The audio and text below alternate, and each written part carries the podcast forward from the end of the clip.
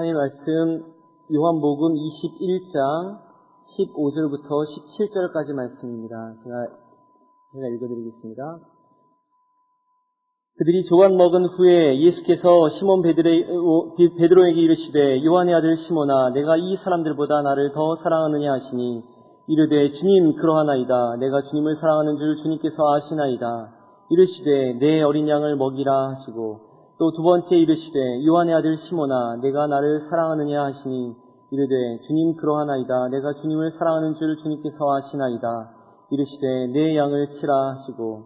세 번째 이르시되 요한의 아들 시몬아 내가 나를 사랑하느냐 하시니 주께서 세 번째 내가 나를 사랑하느냐 하시므로 베드로가 근심하여 이르되 주님 모든 것을 아시오매 내가 주님을 사랑하는 줄을 주님께서 아시나이다. 예수께서 이르시되 내 양을 먹이라 아멘 한 장면을 생각해 봅니다. 어떤 마, 어떤 집 마당에 한 2, 30여 명의 사람들이 모여 있습니다. 얼굴에 웃음과 기쁨이 가득합니다.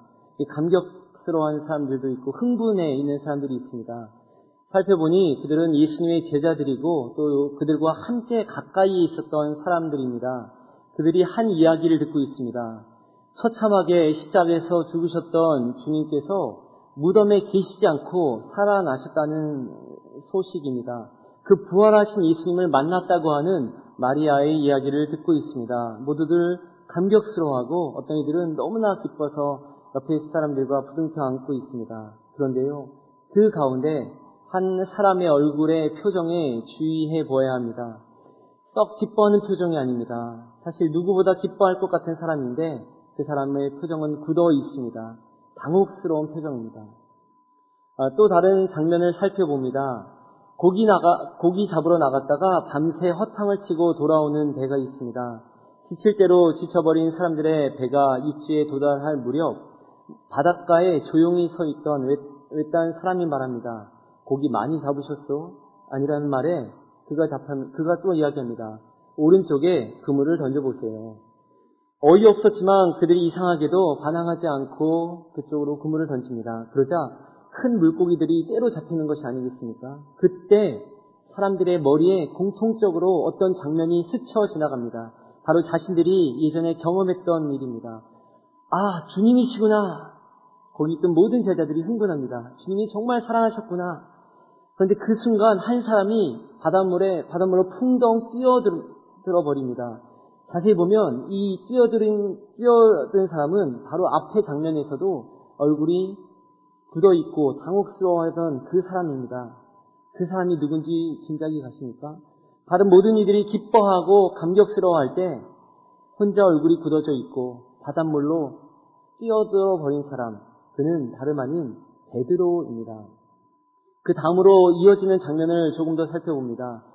예수님께서는 미리 이 해변가에 불을 피우시고 떡을 준비해 두셨습니다. 그래서 제자들이 잡아온 물고기와 떡을 그들에게 나누어 주시며 함께 식사를 합니다. 식사가 거의 끝날 무렵 예수님께서 베드로에게 따로 산책을 가자고 하십니다. 어쩔 수 없이 베드로가 따라 나섭니다. 왜 그의 얼굴은 이토록 굳어져 있을까요? 왜 예수님이 오셨다는 이야기를 듣고 그는 바닷물에 뛰어들어 버리고 말았을까요? 그것은 한 사건 때문입니다. 그 사건으로 모든 게 뒤바뀌어 버렸습니다. 우리 삶에서도 한 날, 한 사건 때문에 인생이 바뀌어 버리게 되는 일들이 있죠. 베드로에게 그때가 그랬습니다. 사실 베드로는 예수님이 처음 부른 사람 중 한 명입니다. 누구보다 충성스러웠고 우직하고 당당하고 어, 그리고 기백이 있었습니다. 그의 믿음이 나날이 자라갔지요. 그래서 그는 자타공인 예수님의 수제자가 되었습니다. 심지어 사람들이 몰라볼 때 주는 그리스도시요 살아계신 하나님의 아들이십니다. 라는 놀라운 고백을 하게 되고요. 예수님께 그것으로 인해 큰 칭찬을 받습니다. 예수님이 내가 곧 죽을 것이다 이야기할 때도 베드로는 그랬습니다. 주님, 다른 사람들은 다 주님을 배반해도 저는 주님을 배반하지 않을 것입니다. 라고 담대한 고백을 했습니다. 주님이 실제로 잡혀가시던 날, 어, 다른 제자들이 모두 불이 나게 도망갈 때도 베드로는 달랐습니다. 그는 잡혀가신 대제사장 집안까지 따라 들어갔습니다. 물론 예수님께서 놀라운 일을 하셔서 모두 예상을 깨고 어, 그 당당하게 왕이 되실지 모른다는 기대감이 있었을 것입니다. 그러나 분위기가 심상치 않았습니다. 예수님을 중죄인하며 중지인 취급하며 잡아 죽이려고 하는 것이었습니다. 그때 거기 있었던 어떤 사람이 베드로를 보며 말합니다. 당신도 그의 제자가 아니오. 베드로가 부인을 하죠. 잠시 후에 또 다른 사람이 당신도 그의 제자가 아니오. 그럴 때 또다시 부인을 합니다. 이번엔 얼마 후에 세 번째로 어떤 작은 아이가 당신 베드로잖아요. 당신 저 예수의 가장 가까운 제자 아니에요? 라고 할 때 베드로는 잘못 봤어. 나는 그 사람이 아니오. 저 사람은 저 사, 저자는 마땅히 죽어야 죽어 마땅하오 하고 소리치며 예수님을 저주하기까지 합니다. 그런데요, 바로 그 순간을 베드로는 잊지 못합니다. 아마도 영원히 잊지 못할 것입니다. 베드로가 세 번째로 예수님을 모른다고 말하고 저주하는 그 순간 그 안쪽에서 신문 받으시던 예수님께서 고개를 돌리셔서 이쪽을 바라보시는데 예수님의 눈과 베드로의 눈이 탁 마주치는 것입니다. 그 마주치는 그 순간 그리고 닭이 꺾여하고 옵니다. 새벽을 울리는 닭소리입니다. 이 닭소리는 매번 들리던 매일 듣던 닭소리였습니다. 그렇지만 그날의 이 닭, 그날의 닭소리는 평생 잊을 수 없는 소리입니다. 자신이 예수님을 그렇게 부인한 순간 예수님께서 말씀하셨었지요. 지난 밤에 바로 지난 밤에 어, 너희들이 나를 다 내가 잡힐 것이다 했을 때 예수님이 베드로를 바라보시며 오늘 닭 울기 전에 네가 세 번 나를 부인할 것이다 말했는데 그렇지 않습니다. 주님 저 아시잖아요. 그렇지 않잖아요. 그랬는데 주님을 강하게 세 번을 부인했을 때 예수님의 눈이 베드로의 눈과 마주치고 그때 그 닭소리가 우는 것이었습니다. 그 닭소리는 베드로의 심장을 찔렀습니다. 그의 양심을 찔렀습니다. 그의 실체를 보게 했습니다. 견딜 수 없어서 그는 자리를 박차고 나갔지요. 산속 깊이 들어가 흐느껴 웁니다. 부끄럽고 죄송했습니다. 베드로의 이러한 모습은 십자가의 주님을 인격적으로 만난 우리 모든 사람들의 공통적인 모습이기도 합니다. 그 앞에서 우리의 죄성을 고백할 수밖에 없습니다. 고백하고 고백해도 죄의 부끄러움의 고백은 끝이 없이 우리 안에서 올라옵니다. 예수님께서 부활하셨다는 소식이 들리고 예수님이 자신들에게 오셨을 때 베드로가 기뻐할 수 없었던 이유가 바로 그것입니다. 다른 사람들은요, 그냥 다 같이 도망갔다가 좀 민망해 하다가 그냥 이렇게 슬쩍 돌아왔지만 자신은 예수님 바로 앞에까지 갔는데 거기서 예수님을 부인하고 저주했는데 그 눈이 자기랑 마주친 거 아니겠습니까? 그 부끄러움이 있습니다. 그래서 표정이 굳어 있고 당혹스럽고 그리고 바다에 수치심으로 인해 바다로 뛰어들 수밖에 없었던 것입니다. 예수님과 단둘이 산책을 하면서도 부끄러웠습니다. 아무 말도 하지 못하고 있습니다. 그런데 어쩐 일인지 예수님께서도 아무 말이 없으시고 한참을 그냥 걸어가십니다. 베드로가 뒤따라 걷고 있지요. 예수님께서 어느 순간 발걸음을 멈추십니다. 그리고는 베드로를 돌아, 돌아 보십니다. 그러면서 드디어 입을 떼며 조용한 소리로 말씀하십니다. 너에게 실망이다. 네가 그럴 줄 몰랐다. 베드로 너까지 그럴 줄 몰랐다. 너마저 그럴 줄 몰랐다. 이 말은 그 율리우스 카리우스가 그 원로원의 그 자기 원로원에서 꾸민 그 음모에 의해서 치사를 당할 때 했다는 말이라고 하지 않습니까? 자기가 신뢰하던 브루투스, 브루투스 너마저라고 하며 죽었다고 하지 않습니까? 베드로야 너마저 그럴 줄 몰랐다. 어찌, 어쩌면 이 말은 예수님의 그 마음을 가장 잘 표현하는 말일 것 같습니다. 우리라도 누구라도 그러지 않, 않겠습니까? 그런데요. 그런데 사실 예수님의 첫 마디는 그 말씀이 아니었습니다. 너 그럴 줄 몰랐다. 실망했다가 아니었습니다. 예수님께서 베드로를 보시며 처음 던진 말씀은 이 말씀이었습니다. 요한의 아들 시모나, 네가 다른 사람들보다 나를 더 사랑하느냐? 예수님의 이 질문은 많은 것을 어, 생각하게 합니다. 조금 더 자세히 들여다보겠습니다. 예수님 이렇게 말을 떼시죠. 요한의 아들 시모나. 예수님은 왜 자신의 그 사랑하던 제자에게 베드로야 하지 않으시고 요한의 아들 시모나 그러셨을까요?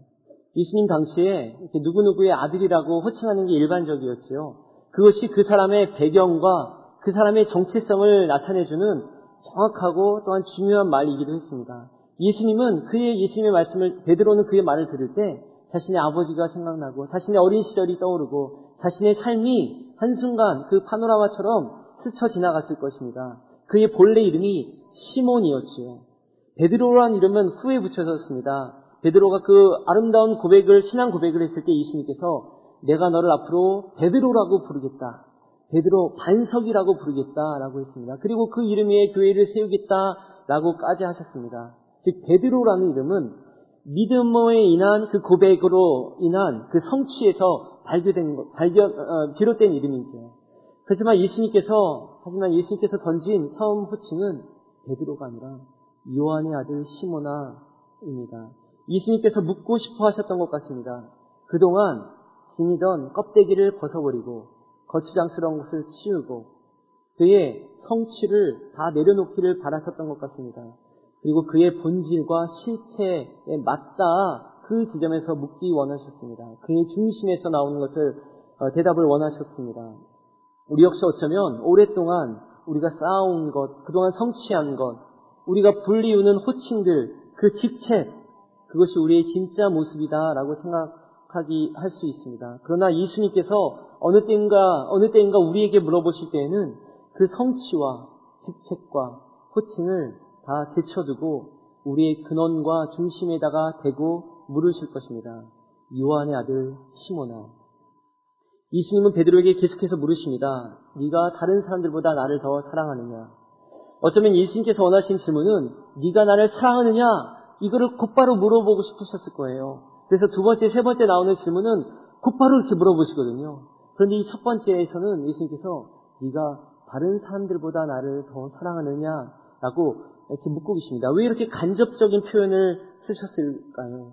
베드로의 입장을 생각해 보면요. 베드로는 주님을 지금 현재 베드로는 주님을 부인한 수치스러움과 부끄러움으로 가득 차 있습니다.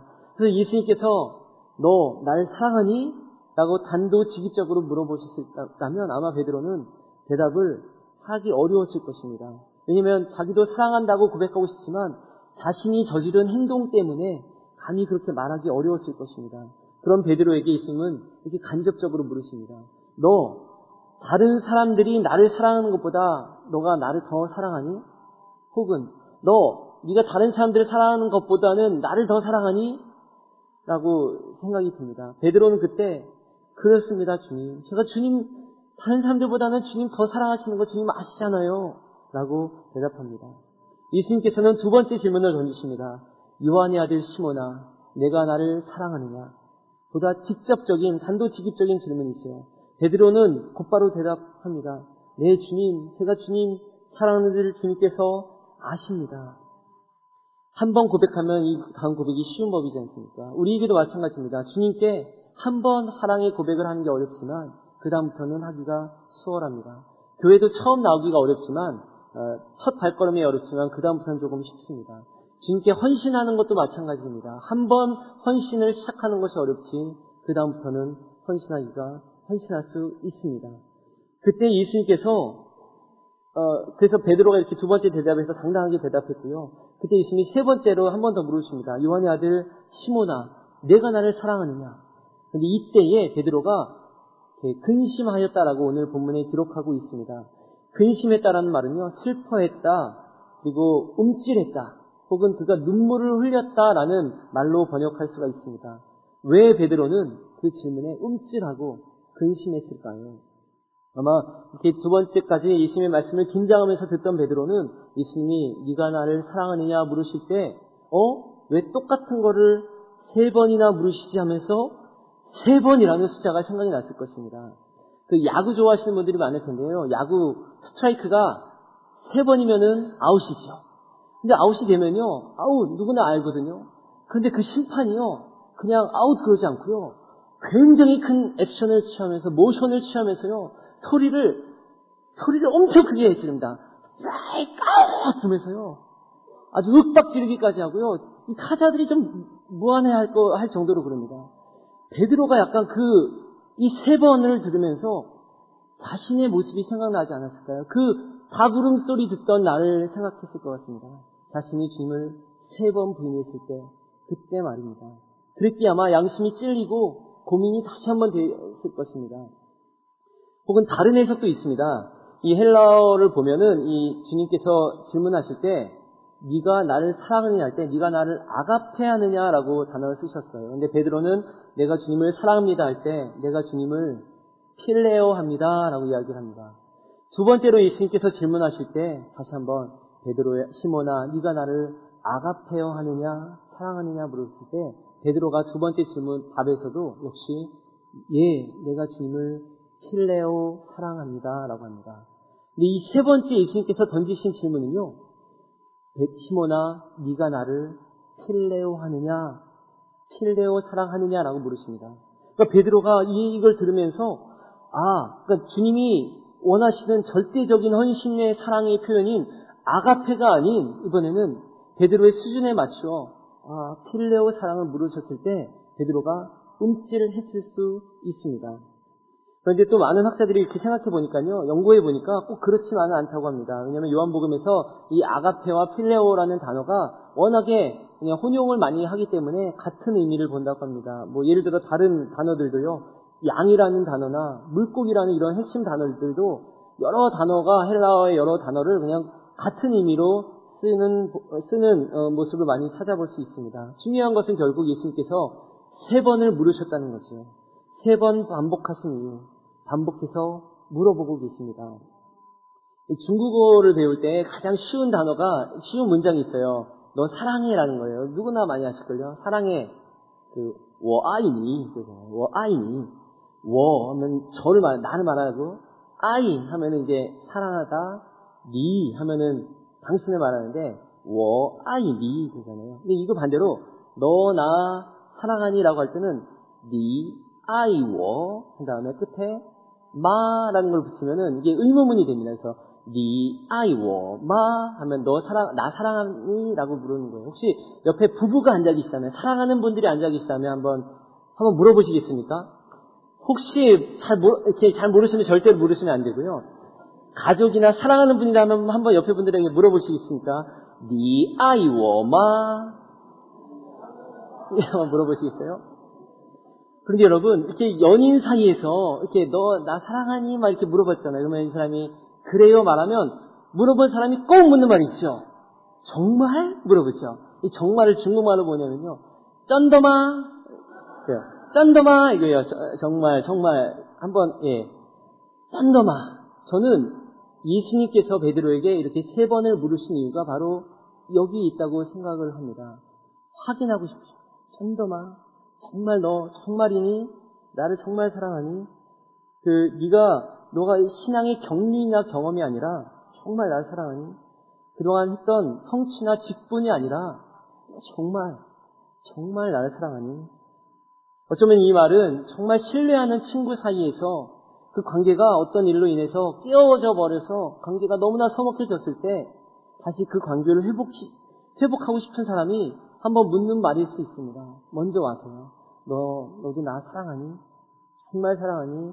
라는 그러한 그의 중심에서 나오는 답을 듣고 싶어 하는 마음인 것 같습니다. 어느 때인가 우리에게도 가장 중요한 질문이 저 너머로부터 들려올 것입니다. 그 질문을 받고 싶지 않아서 피해 다니고 또 갑옷으로 나를 어, 보호하고 막고 있는데 그것을 뚫고 들려오는 질문이 있습니다. 하늘의 사냥개에서 그 프랜시스 탐슨이 나는 그에게서 도망쳤다. 밤과 낮의 그늘 속으로 라고 말하며 그 피하려고 하지만 도저히 피할 수 없는 없어 하는 것처럼 끝까지 우리를 찾아오는 질문이 있습니다. 가장 위대한 질문, 누구라도 답해야 하는 질문, 피할 수 없는 질문이 바로 이것입니다. 네가 나를 사랑하느냐? 한 영상을 잠시, 한 음악을 잠깐 찬양을 들어볼 텐데요. 이러한 상황에 있던 이 베드로의 친구의 고백이라는 찬양이에요. 한 2, 30년 전에 돌려진 찬양인데 이 베드로의 이 순간의 마음을 잘 표현하는 것 같습니다. 같이 한번 보겠습니다.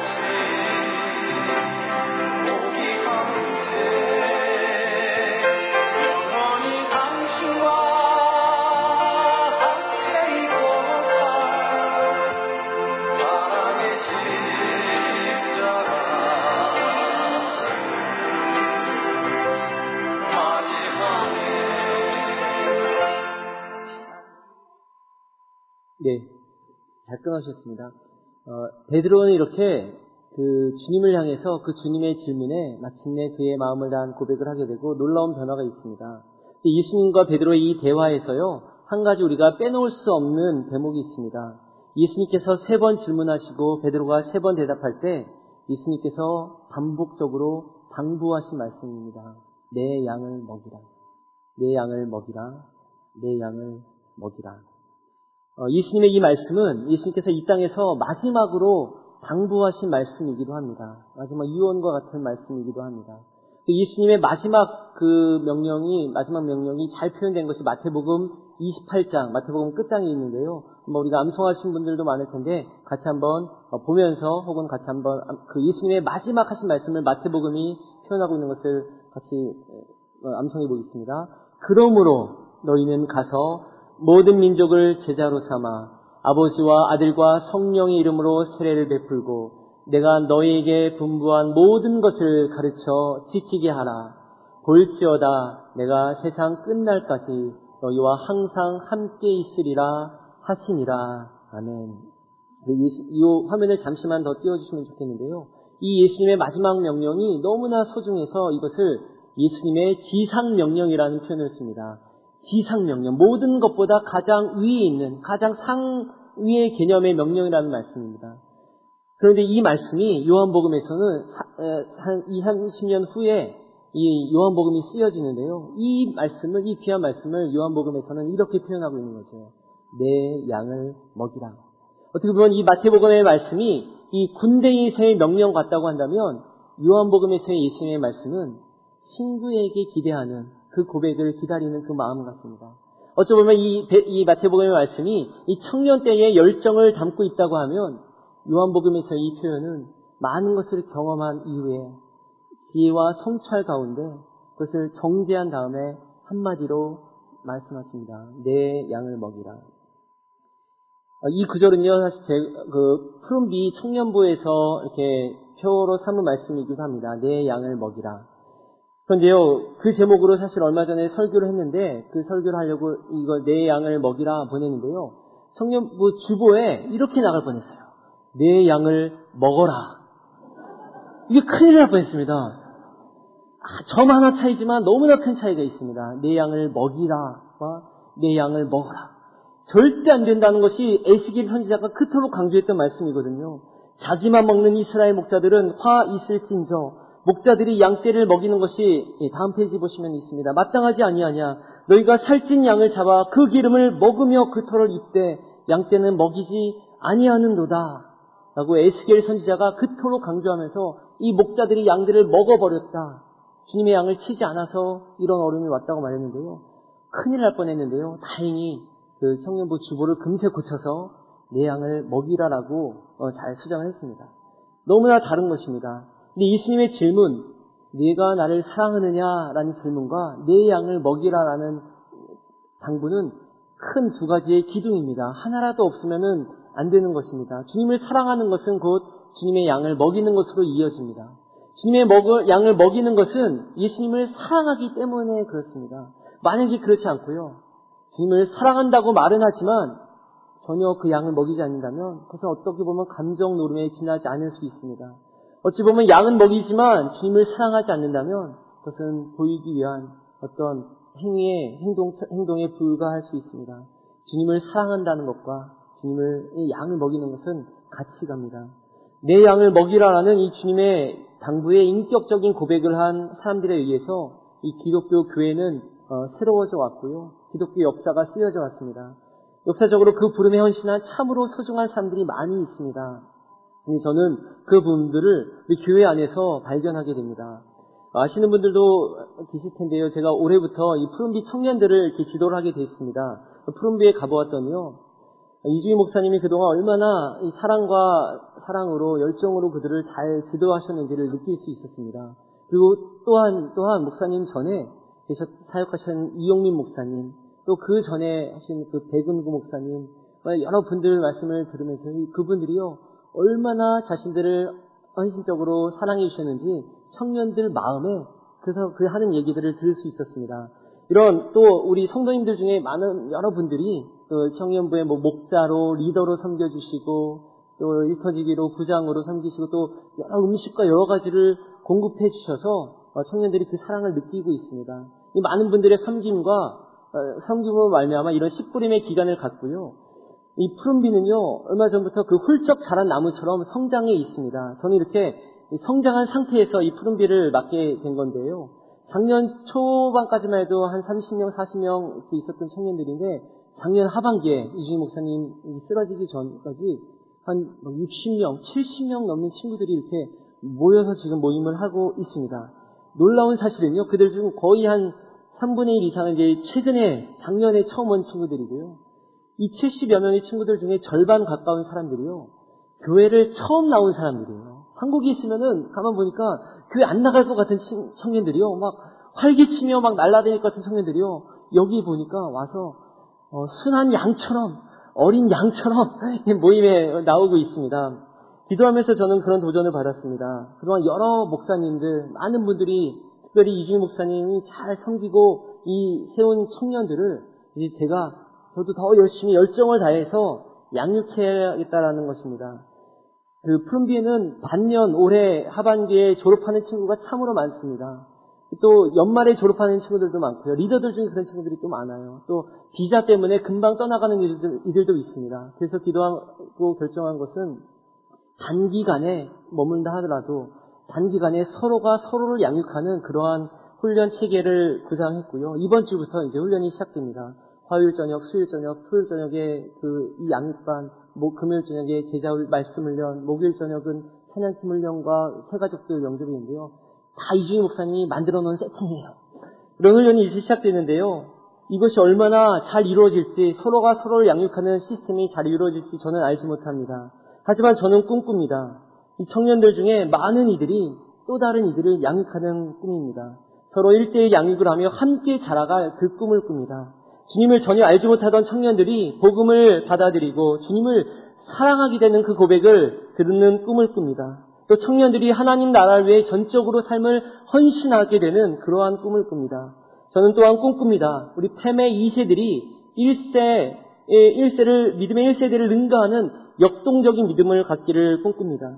또 우리의 어린이 청소년 교회 자녀들이 우리의 부모님의 믿음보다 더 좋은 믿음을 갖고 더 예수님을 닮아갈 그러한 것을 꿈꿉니다. 그들이 전 세계에 나아가 정치, 경제, 사회, 문화 각 영역에서 하나님의 이름을 높여드릴 꿈을 꿉니다. 사랑 여러분, 계속해서 우리 어린이 청소년 교회, 팸, 푸른비, 우리 다음 세대들을 위해서 간절히 기도해 주실 줄로 믿습니다. 우리가 함께 이 주님의 양들을 어, 양육해 가길 원합니다. 내가 나를 사랑하느냐, 내 양을 먹이라. 이 주님의 물음에, 이 당부에 함께 정말 친구로서, 주님의 친구로서 진실하게 고백하실 수 있는, 그렇게 반응하실 수 있는 여러분들 되시기를 바랍니다. 함께 기도하겠습니다. 내가 나를 사랑하느냐 주님 물으심에 여러분 기도하며 고백하기를 원합니다. 우리가 가진 호칭이나 직책 그것을 제쳐두고 주님께서는 우리 중심에 더 물으시기를 원하십니다. 우리 중심에서 나오는 답을 듣기 원하십니다. 네가 나를 사랑하느냐 주님의 이 부름에 어, 고백하며 함께 기도하도록 하겠습니다.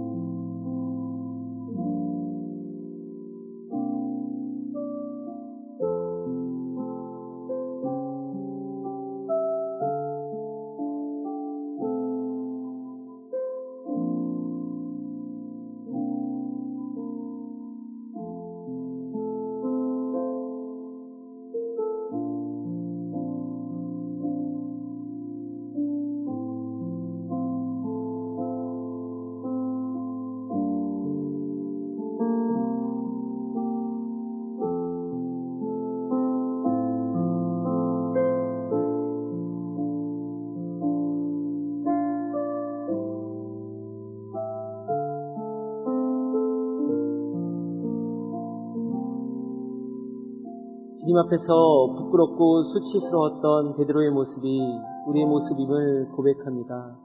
주님 그렇지만 그런 베드로를 찾아가셔서 그를 다시 일으켜 세워주신 주님의 모습을 기억합니다. 주님의 그 사랑으로 인해 베드로가 온전히 변화되고 담대한 사람이 되어 위대한 믿음의 사도가 되었던 모습을 봅니다.